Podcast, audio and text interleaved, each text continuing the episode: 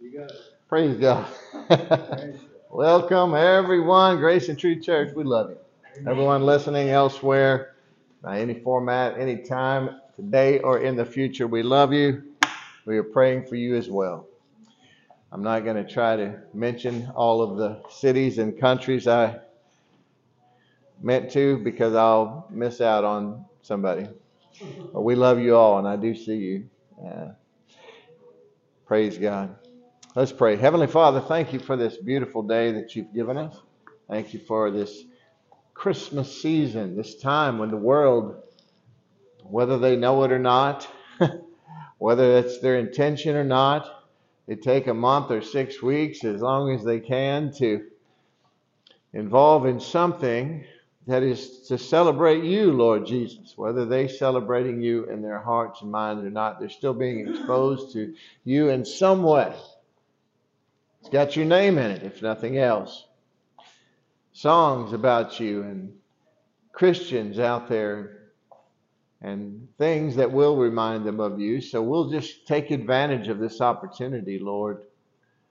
Anytime the world wants to set apart a month or two to do something in the name of Jesus, no matter what their intent, we'll take advantage of that opportunity, Lord. So we just love you and we thank you for using us and giving us wisdom and opportunities and open doors and windows of opportunity to minister your love and your life.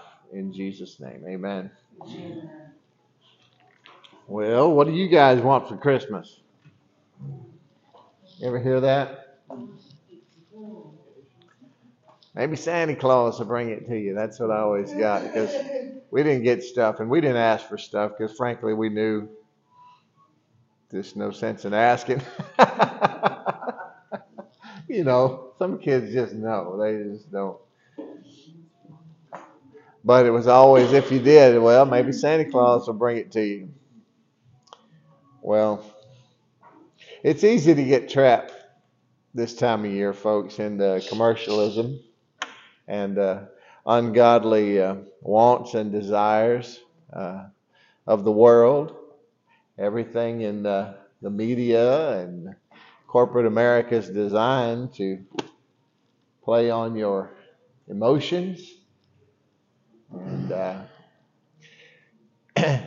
things like that, and and we just uh, I just remember I always mentioned that my whenever anytime I asked my grandmother and my mom what they wanted for birthdays or Christmas or anything, all they said was just want a little peace.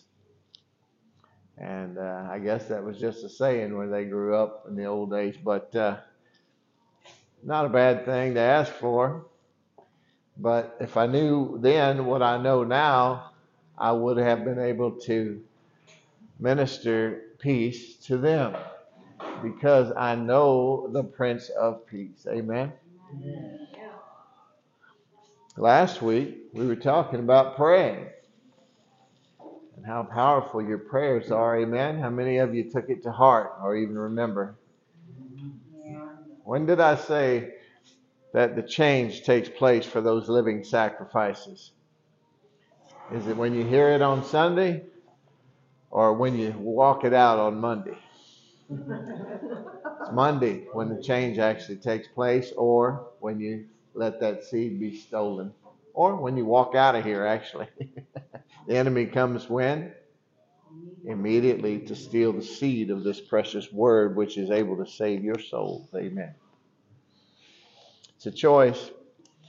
Second, uh, First Timothy chapter two, I had ministered about, and uh, I'll just I'll just go there again quickly because it's so so powerful that we miss it, which is not uncommon. We get familiar with scriptures, and we the worst thing can ever happen to a Christian is that they sit in church for forty years and say, "Oh, I already know that." Instead of going like a little child every week, and no matter what the message, to be expecting to receive a word from God directly to you and to get excited about it. Amen. If you don't believe that God is ministering in that church home that He's called you to, you shouldn't be there. And if you do believe he's speaking there, then he's speaking to you. You need to get excited about that. Second Timothy, First Timothy chapter two starts, starts off, first of all, he's telling Timothy. He's telling him how to, how to minister, how to be a minister, how to be a pastor. First of all, I urge you that supplication and prayers. First of all, I urge you to pray for everybody. They say all people. All people. And he goes on to list all those in high positions and so forth and so on, kings, which be presidents, Congress, and judges, and school boards, and all that. And don't you know they need prayer? Best thing can happen to any of them is that God get a hold of their hearts and that they just decide to agree with God. But he says pray. Pray for all people. And he, and he tells you why. So that we could live, that we may lead a peaceful and quiet life. Pray for everyone so that you can live in peace. Not only is it a command for you to pray, but it's also insightful in the sense that it's telling you how powerful your prayers are. Your prayers have the ability to cause you to be able to live life in peace. We're, we're relatively blessed in this country. I mean, very blessed in this country. I mean, there are Christians being killed all over the world. Stick our heads in the sand or not. You know, there are churches and places where, just like this, where they can't even tell each other where they're meeting or the time the next week. They all go and pray in the Holy Ghost, and he tells them where to be and when. And it works. That's a life dependent upon God. Amen. But God loves people. That's why he says pray for all people. Because it says in the fourth verse, he desires all people to be saved and come to the knowledge of the truth, doesn't he? That's God's will. He's immutable in, in the sense that he can't change or mutate. Something that mute, if we put a mute in the, in the trumpet, it changes the sound, right? Immutable, put the I am in front, it's it can't change anymore. God is immutable in his character. He can change his mind. Not going to change his mind about you if you're in Christ, but people look at the Old Testament, they get all confused. They see the things that happen. And I showed you last week through the story of Jonah that God has always been willing and wanting it to be loving and gracious and merciful. That's his heart. That's his nature. He is love. So people get confused. They read things and they they they take a, a, a sentence and they make it into a paragraph. They turn it into a doctrine and it's all wrong. Jonah, we ministered on Jonah. I'm trying not to, I don't want to elaborate on Jonah because I got much further to go. But Jonah didn't want to go and minister to Nineveh. He went away, ran away from God, and God gave him a ride back over there.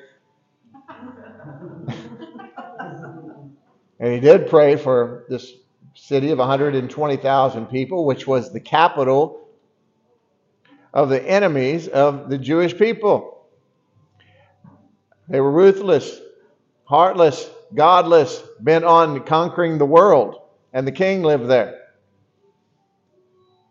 Jonah didn't want to pray for them. Actually, he was told to go there and speak judgment over them. In so many days, this is what's going to happen. He still didn't want to go. And then Jonah three ten, Jonah three ten, when God saw that they had repented after he did preach, and they changed, even the king called for fasting, and he got down and put sackcloth and ashes and all that. So they repented when Jonah preached. judgment upon them. They turned from their evil way. God relented, which was translated in the Bible thirty-eight percent of the time in the Old Testament as repented. God changed his mind, which is what repentance is, which is what he wanted to do. And Jonah said in the fourth chapter, it, it displeased Jonah exceedingly, right? He prayed to the Lord and said, "Oh Lord, is this not what I said when I was yet in my country? That's why I made haste to flee. That's why I ran away instead of going over there to, to preach judgment against these people, because I know that you're a gracious God and merciful and slow to anger and abounding in steadfast love and relenting or repenting from disaster." In other words, I, I knew I'd go and preach judgment, and then if they if they heard me and responded favorably, you, you'd change your mind and be good to them because you're good. I didn't want you to be good to these bad people. And I know that's how you are, because that's just who you are. You're good. I knew it. You see? That's how God has always been.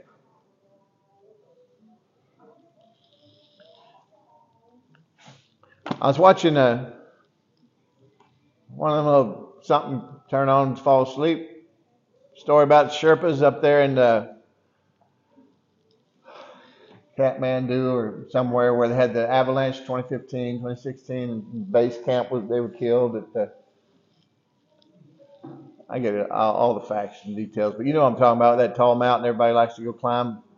Yeah, there was an earthquake there several years back. People died. Anyway, I saw them. They were interviewing one of the Sherpas that, so some really good men, world standards, had died in that, and this Sherpa was saying there were others. And these good guys got killed. He goes, and it changed, it changed my whole mind about God. Because if God is good, then why would he let this happen? See, he was angry with God for things he didn't understand. We're perishing for a lack of knowledge. We, what we don't know is killing us. What we don't know is causing us to blame God for the things that the devil is doing in a fallen world. Huh? That's why the world needs you. When I first got baptized in the Holy Ghost and began to pray in the Spirit, I started trying to figure it out and decipher it and interpret it. My wife was helping me. We were typing feverishly. Write down as best we can what I'm saying. And listen, I try to find that.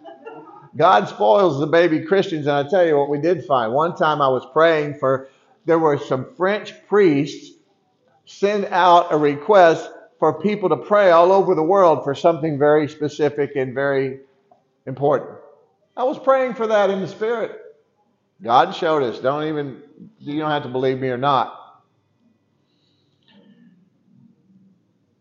And some other things that he showed me that I was praying for. And I knew then, wow, it's so much bigger than me. I'm just a vessel, just a conduit.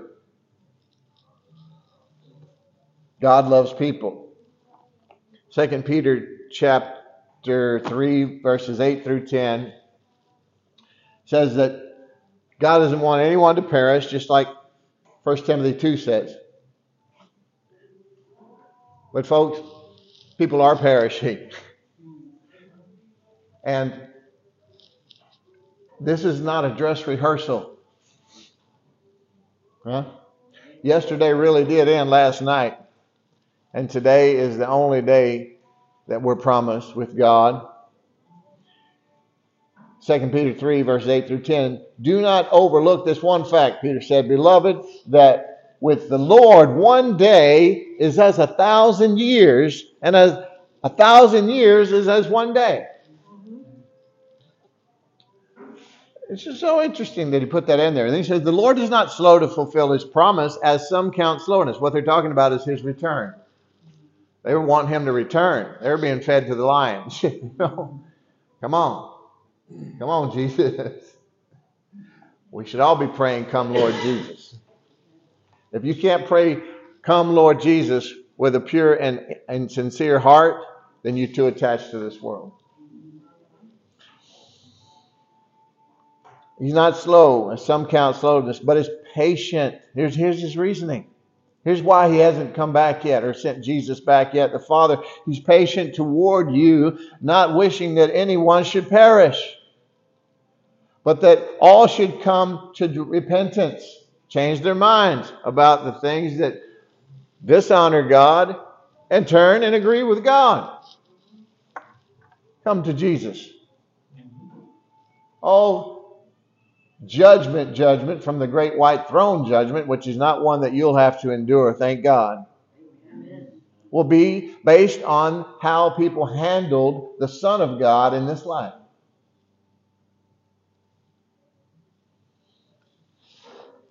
But, verse ten, the day of the Lord will come like a thief, and the heavens will pass away with a roar, and the heavenly bodies will be burned up and dissolved in the earth, and the works that are done on it will be exposed. So everything is going to pass through this fire.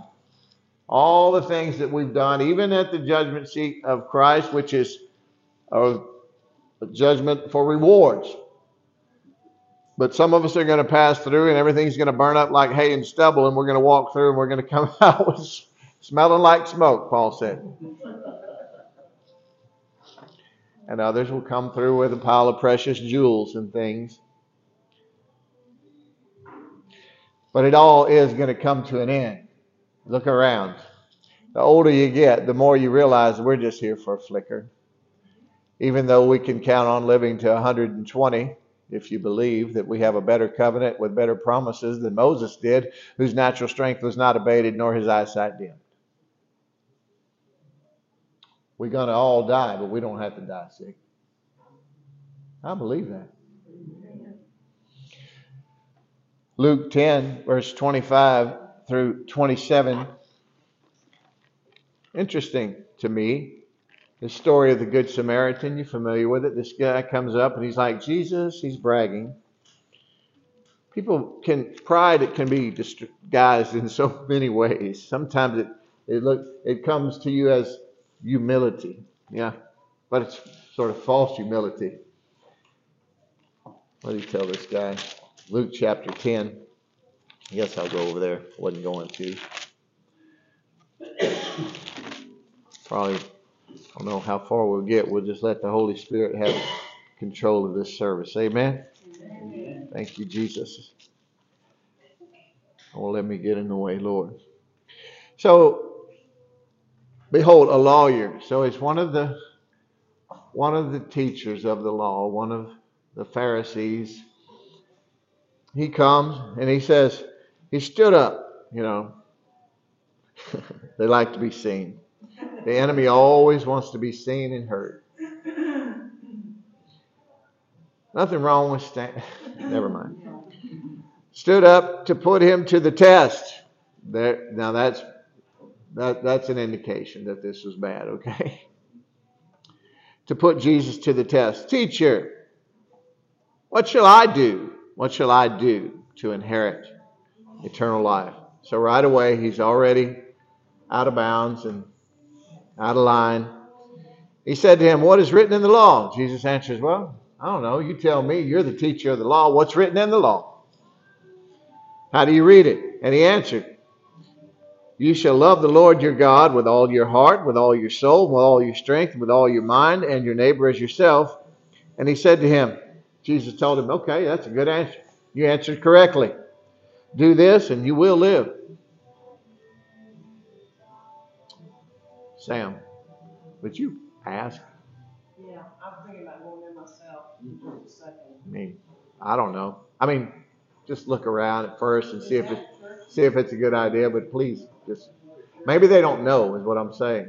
Yeah, I don't think they do. You've answered correctly. Do this and you will live. Has anyone ever done that except for Jesus? What the man said that he needed to do? No. So Jesus, Jesus told him truthfully, but the fact that no one could do this or had done it. They'd been practicing and trying for fifteen hundred years under the law. No one had ever done it. That's why Jesus was here. So he said, yeah, well, to go ahead and do that and you will live. So if anyone could have been perfected by the law, then it would have worked. But he knew nobody could do it. But the guy, he was just he was just going along with the guy because he didn't really want Jesus to tell him anything. He wanted to impress Jesus with what he knew. But he said, desiring to justify himself, he, he didn't stop there.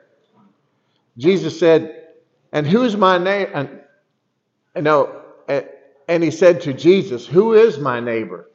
In other words, love your neighbor as yourself. So, so he wants to clarify it because in other words, it's like, well, not everybody is, I don't have to do it to everybody, do I? You know what? He's starting to reason now.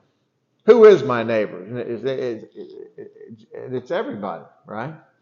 But anyway, he asked, who is my neighbor? Jesus replied, a man was going, he tells him this story, the Good Samaritan. A man was going down from Jerusalem to Jericho and fell among robbers who stripped him and beat him and de- departed, leaving him half dead. He, he, he left for dead on the side of the road. Now, by chance, a priest was going down the road, and when he saw him, he passed by on the other side. So likewise, a Levite, when he came to the place and saw him, pass by on the other side.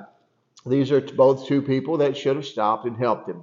And the lives that they lived uh, basically were proclaimed that this is the type of person that I am. I'm the type of person that is, uh, I live for God. And neither one of them expressed that in their actions here. But a Samaritan, someone that was, that was hated by the Jews. As he journeyed, came to where he was, and when he saw him, he had compassion.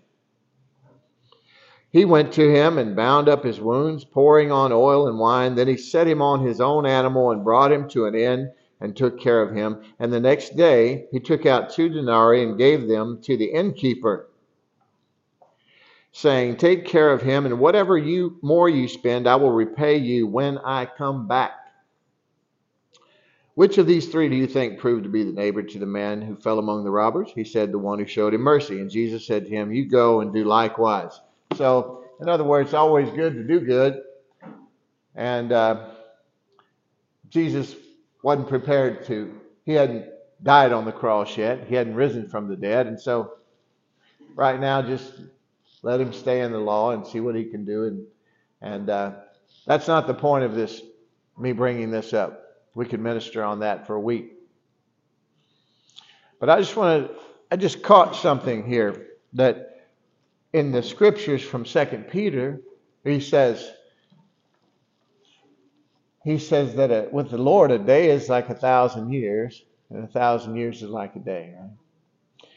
Well, I just, let's just say that Jesus is this Good Samaritan. Hmm? And let's just say that you are that person left for dead, helpless and hopeless.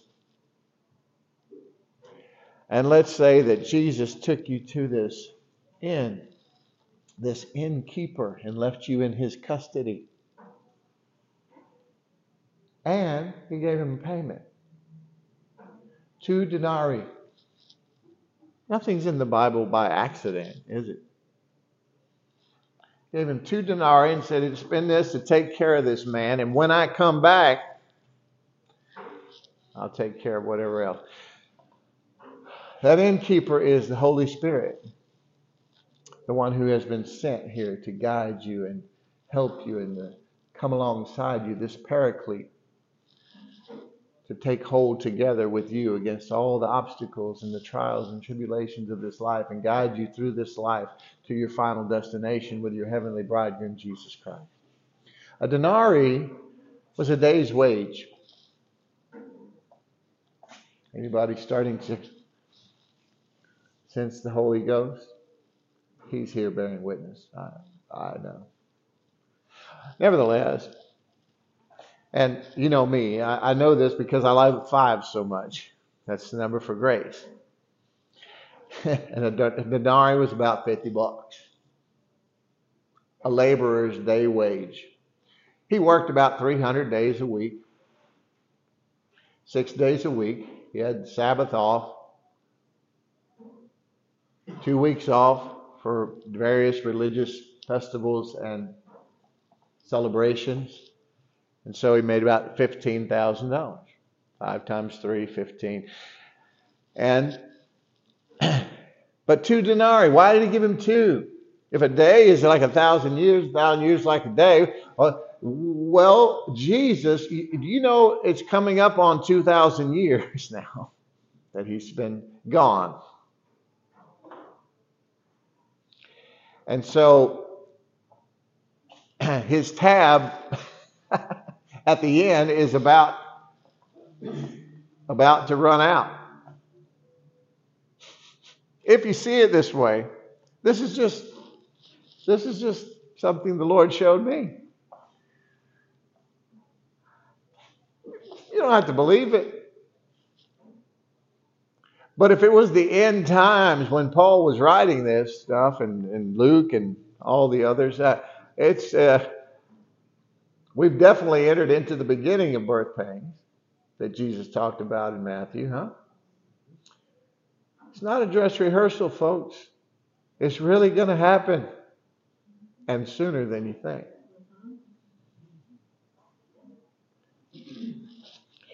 Jesus gave us all authority in the earth. And we need to learn to use that power to pray to the God of mercy and love and forgiveness, so that when you get to heaven, everyone you know, which is what I always ask people if I go to, if I do any street ministry or prison ministry, or if I'm preaching to large congregations or just a few, or if I get to spend time with just a special group of folks, eventually I'm going to ask them, listen, just promise me that you'll meet me in heaven. And that's what we need to be doing. Matthew sixteen eighteen. Jesus said, I'm going to build my church, and the gates of hell will not prevail against it. And I give you the keys to the kingdom of heaven. Whatever you bind on earth will be bound in heaven. Whatever you loose on earth will be loosed in heaven. I'm trying to make an impact on you as to the importance, the gravity of this situation.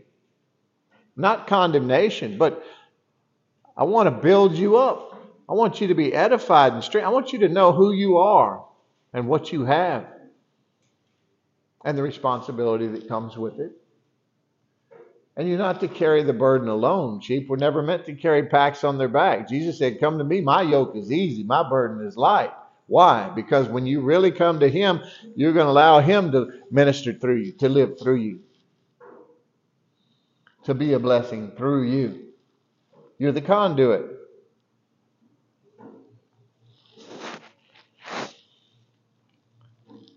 Peace. We all want a little peace. What does that peace look like that we're craving?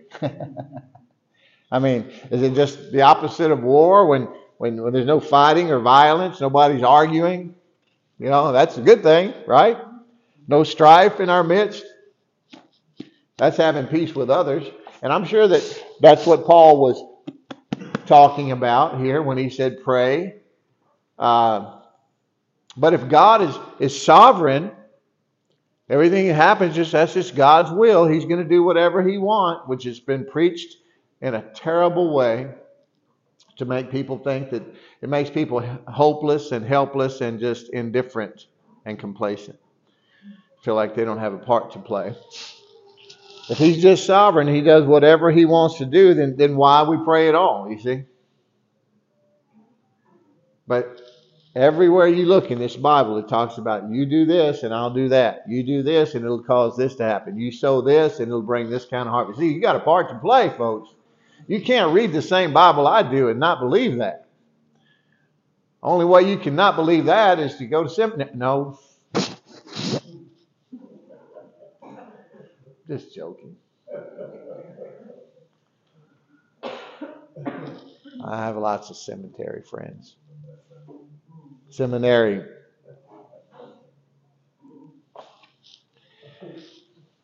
I like to provoke people to thought. If I was still trying to please man, would I be serving Jesus? No.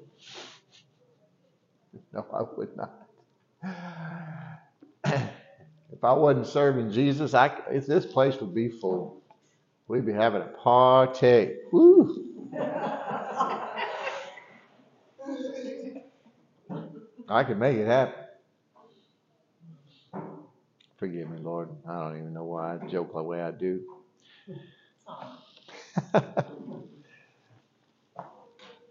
God does want us to pray. What about peace on the inside, though? That's something that, you know, we have we have peace in our hearts when we're not worried or upset or angry or fearful. This is this is something that people may not be able to see on the outside, but it's definitely there a lot of times on the inside. And this is, you know, yeah, we have external things that that that bug us, but we can. We're blessed enough in this country where we can, we can sort of get away from some of that if we need to. But some of that internal stuff. We think about all the things that can go wrong. Things haven't even happened. Worry, like a rocking chair. Give you something to do, don't get you nowhere. This time of the year especially, we think about what we need to do, who we need to buy gifts for, what's expected of us. Oh, we got a card from so-and-so. Oh, bring me that. Bring me the envelopes. Got to reciprocate. Come on. Not y'all, okay. I don't even. Wasn't for that tree in my living room, I wouldn't even realize it was Christmas right now. I've been with the Lord, and I've been working. So every day is Christmas with me. We don't want anyone to be disappointed, though. And that's not a bad thing. But it can be a trap. We put burdens on ourselves and on others, and stress is just a natural byproduct of this wrong-minded lifestyle and thinking, amen. And people are just left wanting a little peace. God doesn't want His people to live without peace in their hearts and in their minds. What about peace with God, though? Because without God, there is no peace. Jesus is the Prince of Peace. And when Adam and Eve started out in the garden, they had peace with God. They walked with Him. They talked with Him. And He told them they were His own. And the joy they shared as they tarried there, none other had ever known. That was a fact then. But they threw it all away when they put their trust in Satan instead of God's word. We all know that. Not condemning anyone. I listen. I have enough trouble just watching people talk about what they would have done two thousand years ago or two hundred years ago, and just seeing knowing with certainty. It's like you don't know what you would have done. And now you just want to judge everybody for things done in different cultures and different times. And you need to you need to read this and get the exegesis out of it for every aspect. Revelatory, messianic, historical.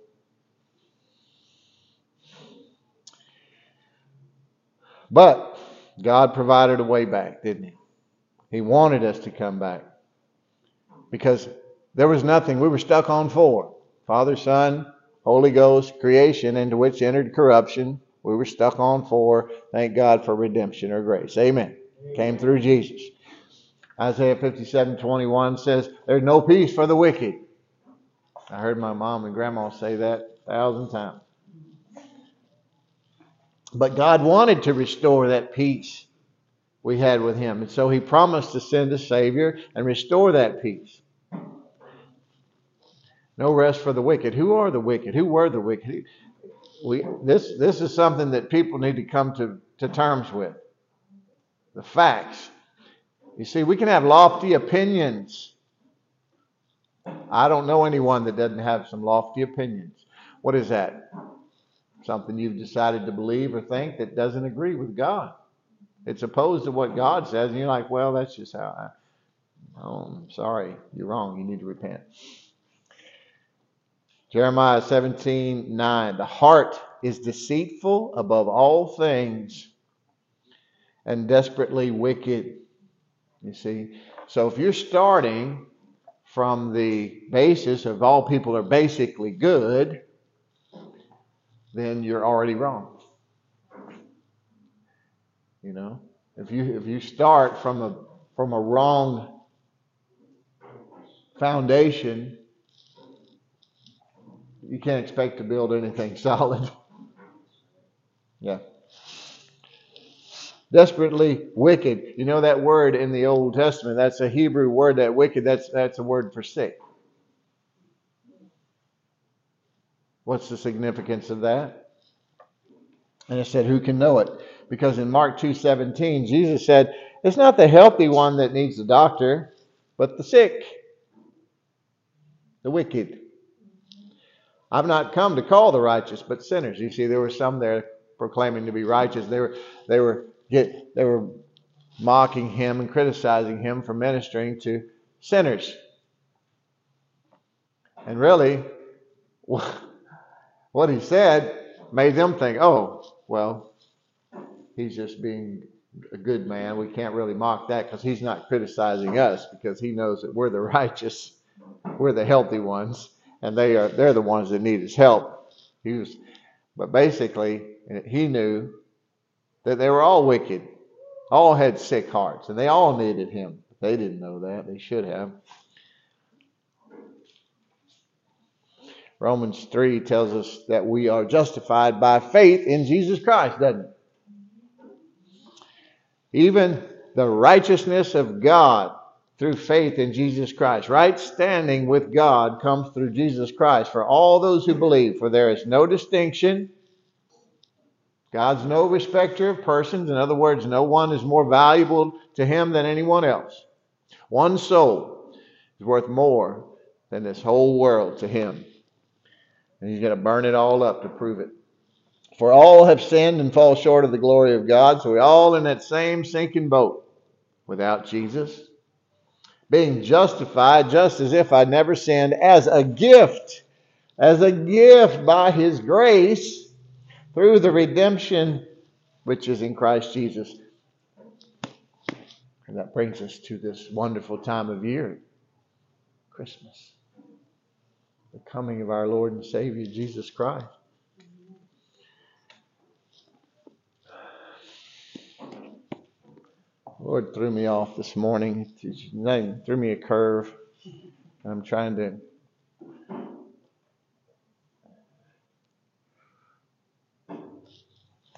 So now we're living in the most dangerous time in human history. Yep. Do you think that's a fair statement? Satan's trying to steal an entire generation from us. Yeah. And the destruction of an entire civilization that was founded on godly principles and ideals is at hand. And, and, and this is just simply the struggle between good and evil. Right? Okay. Hadn't lost anyone yet. But, and, and we know we win in the end. It all ends in a final battle near, near Jerusalem. Yeah. Right? When God's really going to show his power. The Savior that God promised, obviously, is our Lord and Savior, Jesus Christ. God fulfilled his promise when he sent Jesus, his Son, to earth. The prophet Isaiah called Jesus the Prince of Peace. Yeah. In Isaiah nine six. So anyone who puts their trust in Jesus is made right with God, and their peace with God is restored. Peace on earth, goodwill toward men, not amongst men. Between God and man, you see. That vertical part of the cross.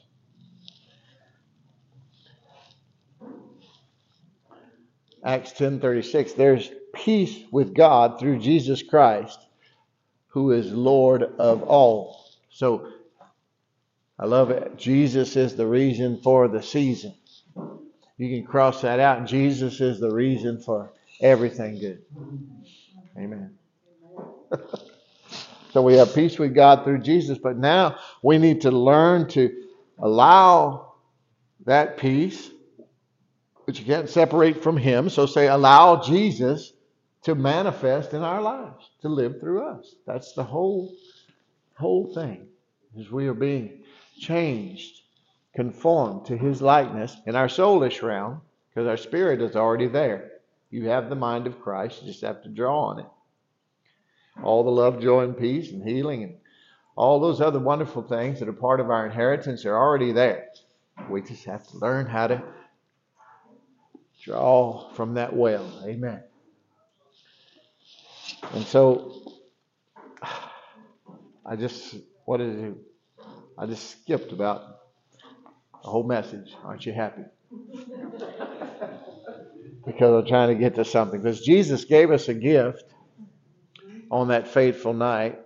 Fateful night. I say that a lot. And sometimes it sounds like faithful night, because I slur a little bit. But it's fateful night. The night when everything went down.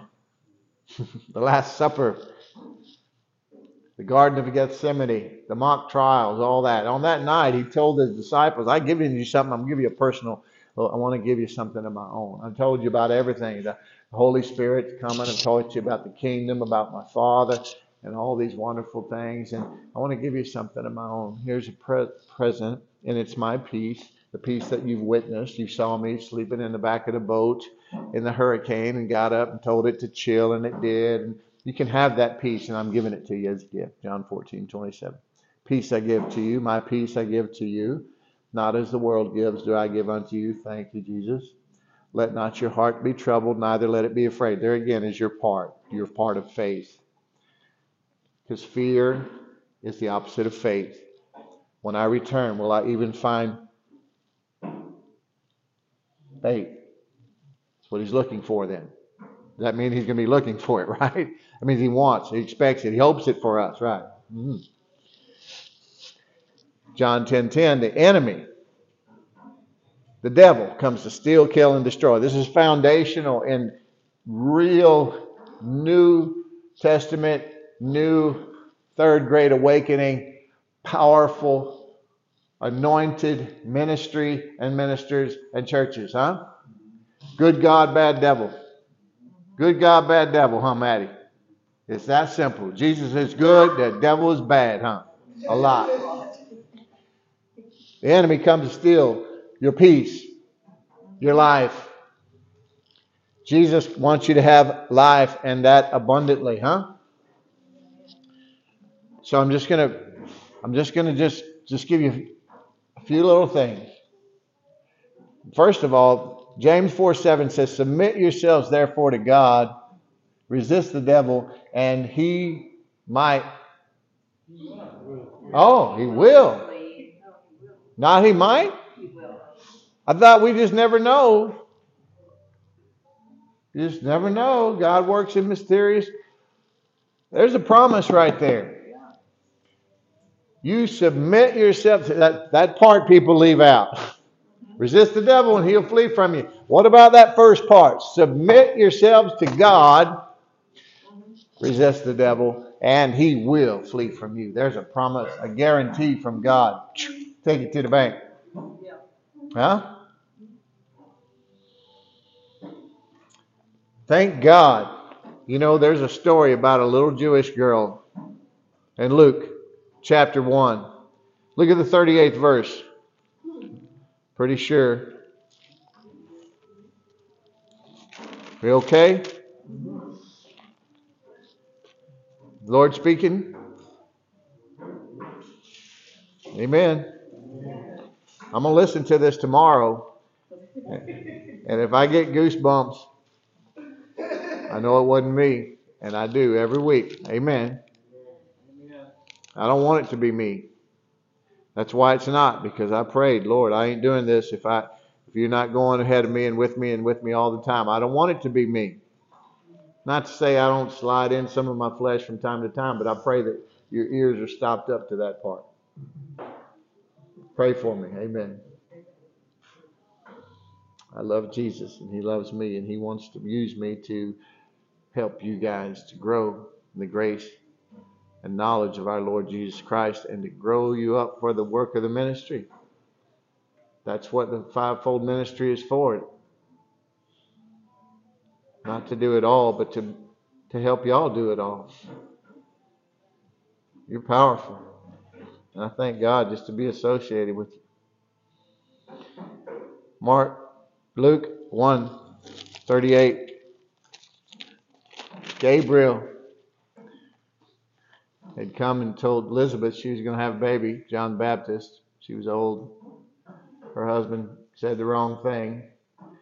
So he had to shut up for about six months, nine months, whatever. I don't know how long it was. Gabriel came and talked to this little Jewish girl, Mary. Told her all this was going to happen to her. She was going to have the Son of God. She asked a question, which was fair. How's this going to happen since I have not known a man in that way yet? She was engaged. And he told her. I don't want to get into it too much because we'll be talking more about these things. But he said, for nothing will be impossible with God. He explained what was going to happen. He said, the Holy Ghost is going to come upon you. And it, in other words, the Word, all the prophecies spoken about the coming Savior, the Word of God, was implanted into her womb and it bore fruit. She was impregnated with God's Word. And the Word of God became flesh. But he said, for nothing will be impossible with God. And you know what she said? In that childlike faith? Okay. Oh. Mary said, behold, I am the servant of the Lord. Let it be to me according to your word. And the angel departed. That's all it took. If she would have said, no way, dude. Not me. Ain't happening. Uh-uh. They, the Catholics wouldn't be praying to Mary today. It'd be to Jane or somebody else. I'm not poking fun today. I love them. Lord, help them all to see the truth. She can't hear them. That's all I'm saying. But thank God for the greatest things that ever happened in human history were done through women. And that little Jewish girl was one of the bravest of all. Why? She just submitted her will to God. Childlike faith. Okay. I'm your servant. Let it be unto me as you say. Your will be done, Father. We pray for God's will to be done. Then when it is, we complain, cry, and moan. But thank God for that little Jewish girl submitting to the Lord, because that's one of the things. Have you submitted your life to God? Which part? You submitted your eternal destiny to Him. Everybody in this room is saved. I'm not the judge, but I really believe that. Thank God you, you submitted your eternal destiny to Jesus Christ. But what about this life? So many compartments in our lives. Hmm?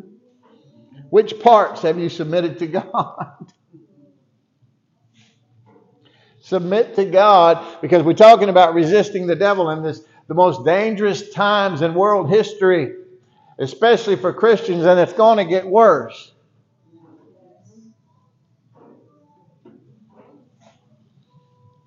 You need to be strong as horseradish. You need to walk in power and victory and love, anointed and adorned with all the gifts of the Spirit. When you come against false Christianity and false doctrines and things, throw down your rod, I'll throw down mine, and we'll just see who God has approved. You want to walk away with the bigger, fatter stick that gobble up the others. Amen. Some of you will get that later. Which parts of your life? Your life?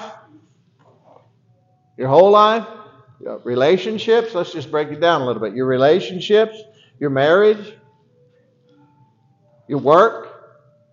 Your finances? Jesus said, if you don't understand the law of sowing and reaping, this is the least. This is the smallest thing. If you if you if you're not submitted in that area, You're not going to understand anything I say. So how can I look at someone who doesn't even understand the principles of sowing and reaping? And I'm not, I'm not getting on to anyone. I don't even want you to do it until you have a revelation of it. But if you're not praying about a revelation of it from God, then you're not doing yourself any favors, because He will show you. And what He does, this is one of the wonder, most wonderful places. I don't, even, I don't want this to sound self-serving. I don't. I care about you. This is one of the places in the Bible where God says, test me, try me on this. Test me and see if I won't open up the windows of heaven and pour out a blessing so big you can't even handle it. So I encourage you to submit every area of your life to God. If He has you, He has everything. He has your work. He has your marriage. He has your life. But He don't have all of all of us. And, and, and, and none of us does He have all of us submitted. And that's just unfortunate. Our health needs to be submitted to Him. The areas that we aren't submitted to, to God, these are areas where we leave open doors of opportunity for the enemy to come in and eat our lunch and pop the bag. That's why I'm laboring on this. Not to make anyone feel bad, but just to help you do a checkup from the neck up.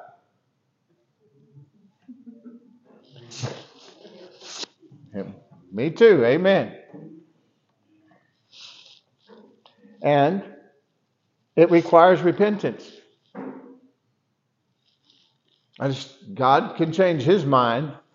So can you. He has a soul as well.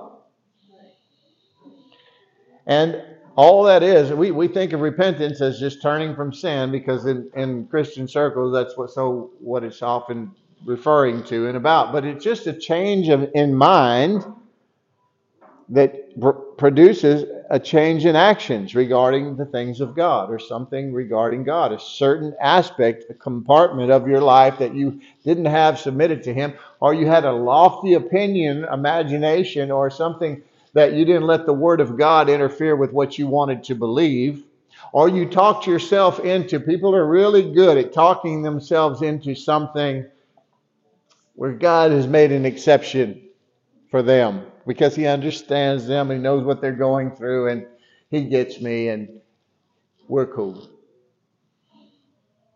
Don't be deceived, folks. God is not mocked. You need to put, you know, He comes, it's the little foxes that spoil the vine, the Lord is telling me. The little foxes. You think, I don't have any really big things in my life. It's the little foxes that spoil the vine. The enemy comes. He he will be very subtle, especially if he knows you're on the watch for him, because you you you you're strengthening, you you you're working out those spiritual muscles, and now you're starting to learn. Good God, bad devil. I'm on the watch. I'm not going to let him, and he sees that, and so he'll come very subtly sometimes. Just just make you discontented in a certain areas of your life. Just discontentment, just just uh, frustration. Oh, offenses, offenses. Oh, I forgive them, but what? Now, now is where I'm listening. Everything you say after that but's what you really believe. Oh, I forgive them, but but you haven't talked to them or returned their calls, or you walk the other direction. You haven't forgiven that person. How come every time I see you, you tell me about what they did to you? But I forgive them. I love them. God bless them. I'm praying for them. No, you're not. You're sounding religious, and you're walking in bitterness and unforgiveness. And I'm not trying to pick on anybody. I'm trying to help you close some doors on the devil's face. Little pains in our body. Ah, it's just my shoulder. Just a little pain in my shoulder, ain't no big deal. People come pray, well, what is it? Well, I got this and this and this and my knee and my neck and my and this and that. But if God will just fix this one thing, I, I'm, I'm cool with the rest. You know, I can handle it. How dumb. You think if He fixes it all, it's just going to, the lights in heaven are going to dim? Too taxing. I'm just saying, things we allow, and then they get, you know, ah, starting to wake me up in the night. Dang. I just, just put up, oh, it's no big deal. I can handle that. Why? Why not just jump on it? Rebuke it in the name of Jesus. Resist the devil. We need the Word of God, folks. This, the Word of God. So I told Joshua, do not let this Word depart from your eyes. The Word of God is the will of God, the power of God, the promises of God. Faith comes by hearing, and hearing by the Word of God. And if faith is essential to you obtaining, reaching out, faith is the hand that reaches out and obtains the things provided by grace, then we need faith, which comes by this Word. So we got to be getting this on the inside of us. Whatever it is, you have to find a way, and everybody's different. Not everybody's going to get up at four thirty in the morning and go and and and read ten chapters of the Bible. You're just not going to do it. It's not my preferred method either. But I'm constantly with the Lord in one way or another. I'm listening. I'm reading. I'm listening to anointed messages. And you got to be careful too. Don't just listen to any sermon. Reinhard Bonnke used to make fun. I was with him one day and he started making fun of all these preachers. He said, some of you just crouch potatoes. Talking about the Crouches when they had, you know, T B N and, and and they just listened to that all day. One preacher after another, after another, after another, and half of them saying different things. You know what I mean? And I'm not against anyone, again. But believe me, there are there are ministries and messages and churches and denominations and all sorts of things that are going to teach. They're de- basically dead. They're dead churches, they're dead ministries, they're dead doctrines. What we need to be listening to is someone who knows, that has a revelation of the new man. And they're preaching to you about who you are and what you have in Christ, your authority, the promises of God, how to obtain the promises and prison and make them manifest in your life. That's what we're after. Otherwise, it's dead. If the Holy Ghost isn't a part, and listen, you need the Holy Ghost. But you need the Word of God inside of you. The Word of God, why? Is lit, alive and active, sharper than any two-edged sword, even able to divide spirit and soul. Why is that a big deal? Because it's hard for us to do. Sometimes we don't know what's our flesh and what's God. It's just the truth. And this is how we know. When you're bouncing everything off of through new covenant lenses of grace, everything off of the truth of God's Word, then it helps you to discern, hey, that's just my flesh, because it doesn't add up with the Word of God. Or, I've been praying about this for days. My heart is pure. I've prayed. I believe I have what I prayed for. When I prayed, I went and I forgave everyone. Uh, I, I'm pure and I still have this desire in me. It's God. Huh? And the Bible says in Isaiah fifty-four seventeen, no weapon formed against you will prosper, and every tongue rising up against you, you shall condemn. You shall condemn. No weapon formed against you will prosper. What is the weapons that formed against you? Things of the enemy. Sickness, strife, poverty. None of those things are of God. When you recognize them, nip it in the bud. Charge. There's no armor from God in Ephesians chapter six for your back. You're not doing it in your own strength. Don't be like the sons of Sceva who got their butts whooped and had to run away naked from fighting that demon in their own strength. He said, I know Paul and I know Jesus, but who are you?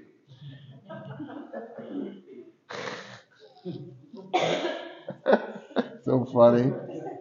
Oh, Lord, don't ever let that be us. But we have a part to play. We have to resist. We have to rebuke that devil.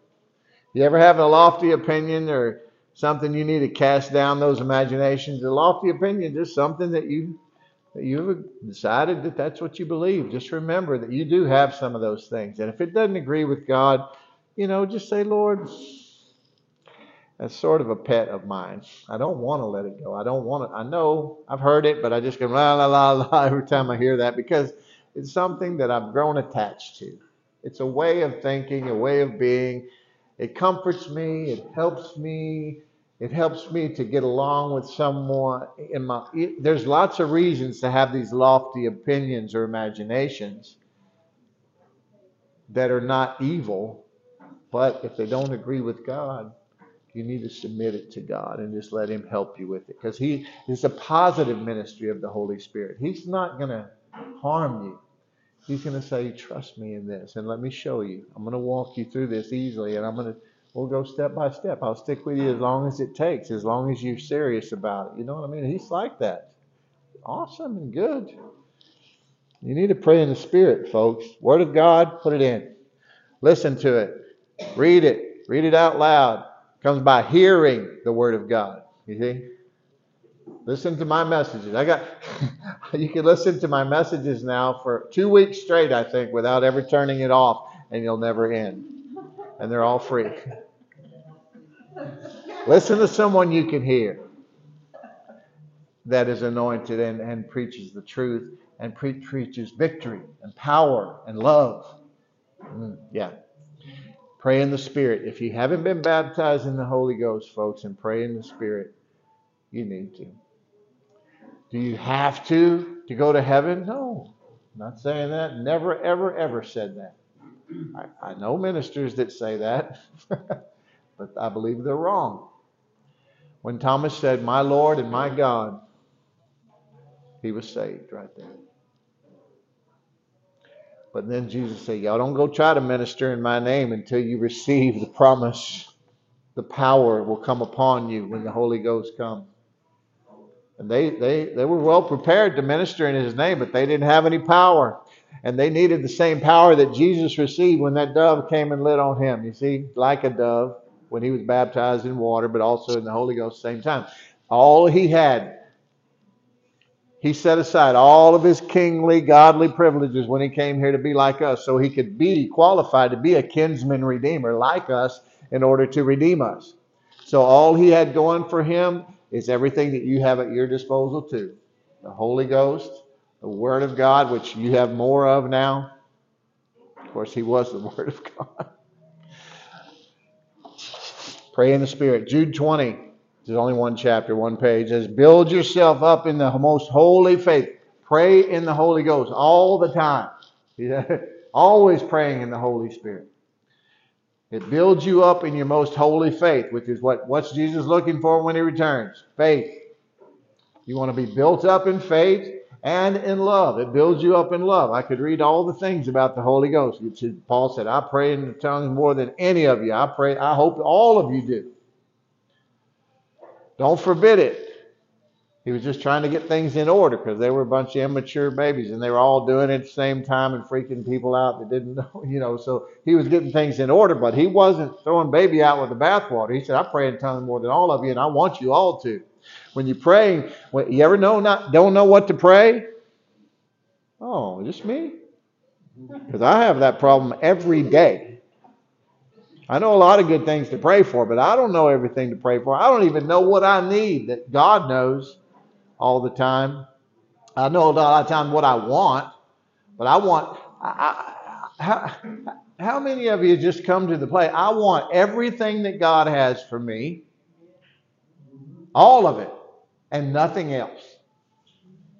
If that's your true prayer, then pray in the Spirit. You're praying the direct will of God. You are praising God. You are keeping yourself built up in your most holy faith and in love. And like I told you earlier, you're praying for other people that you don't even know about and for other things. And what you make happen for someone else, God will... Have you ever read this? Make happen for you. Okay, I know you have. I'm not, I'm sorry.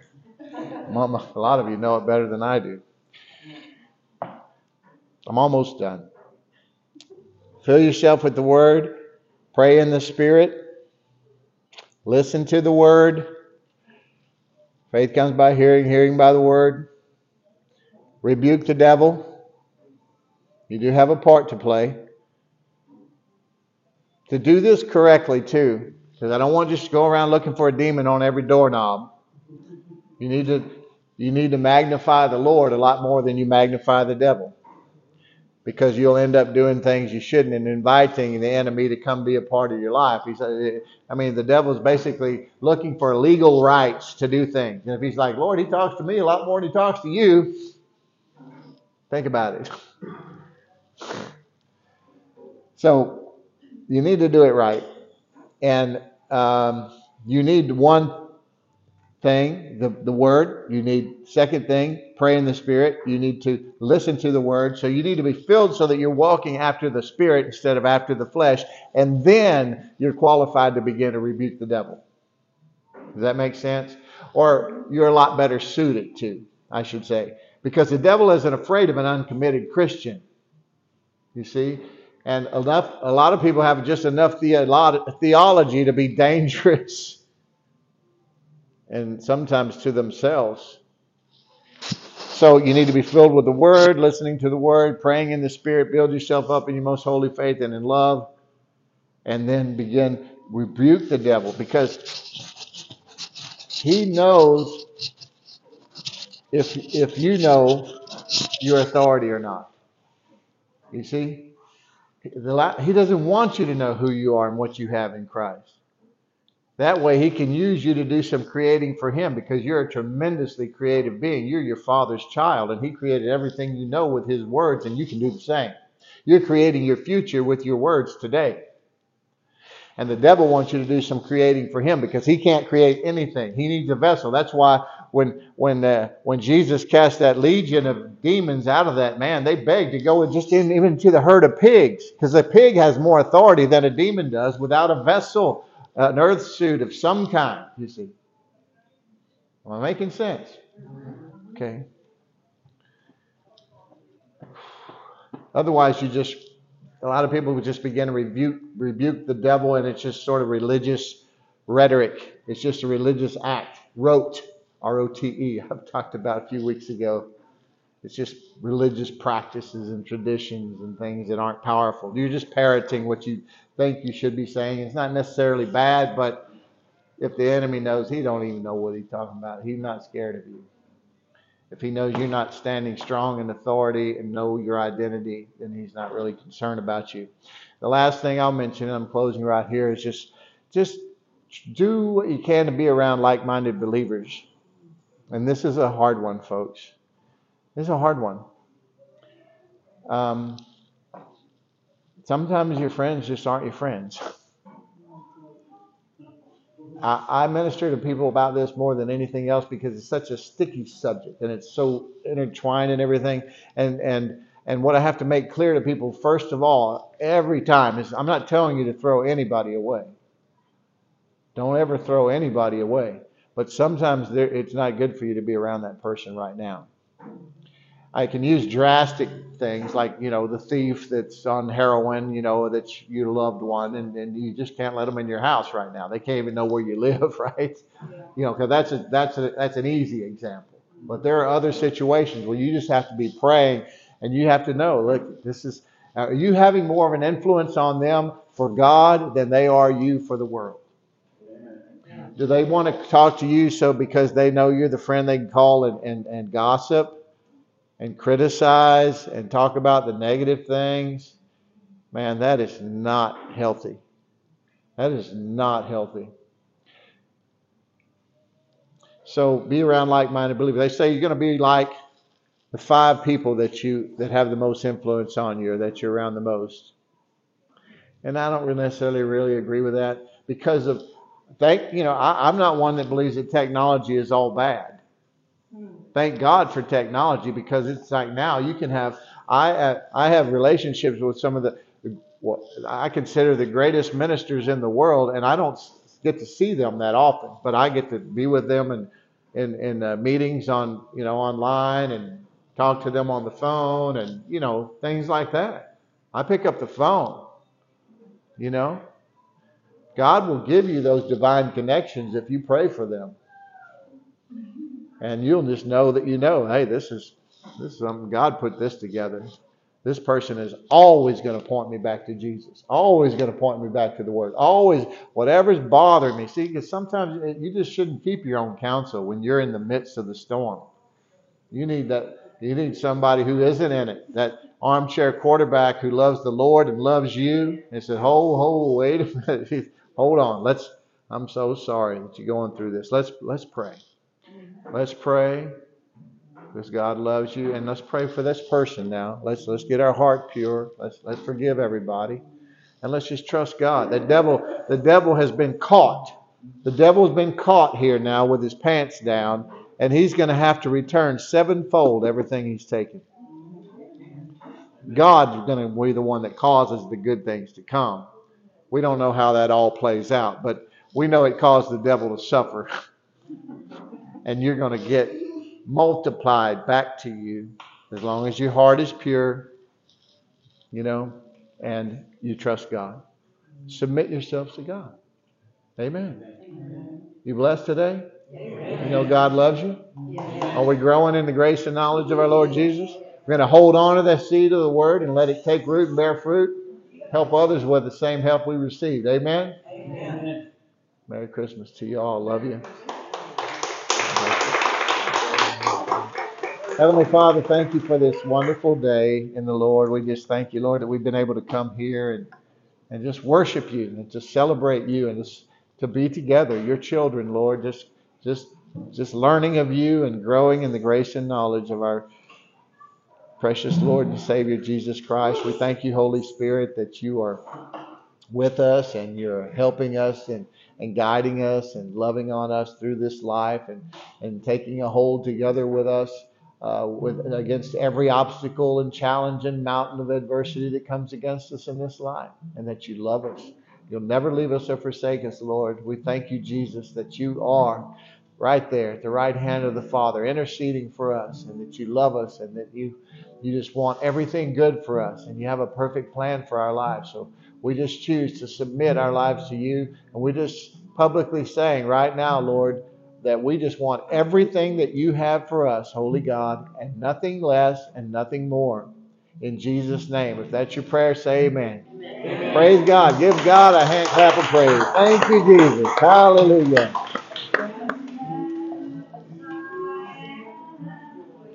Hallelujah.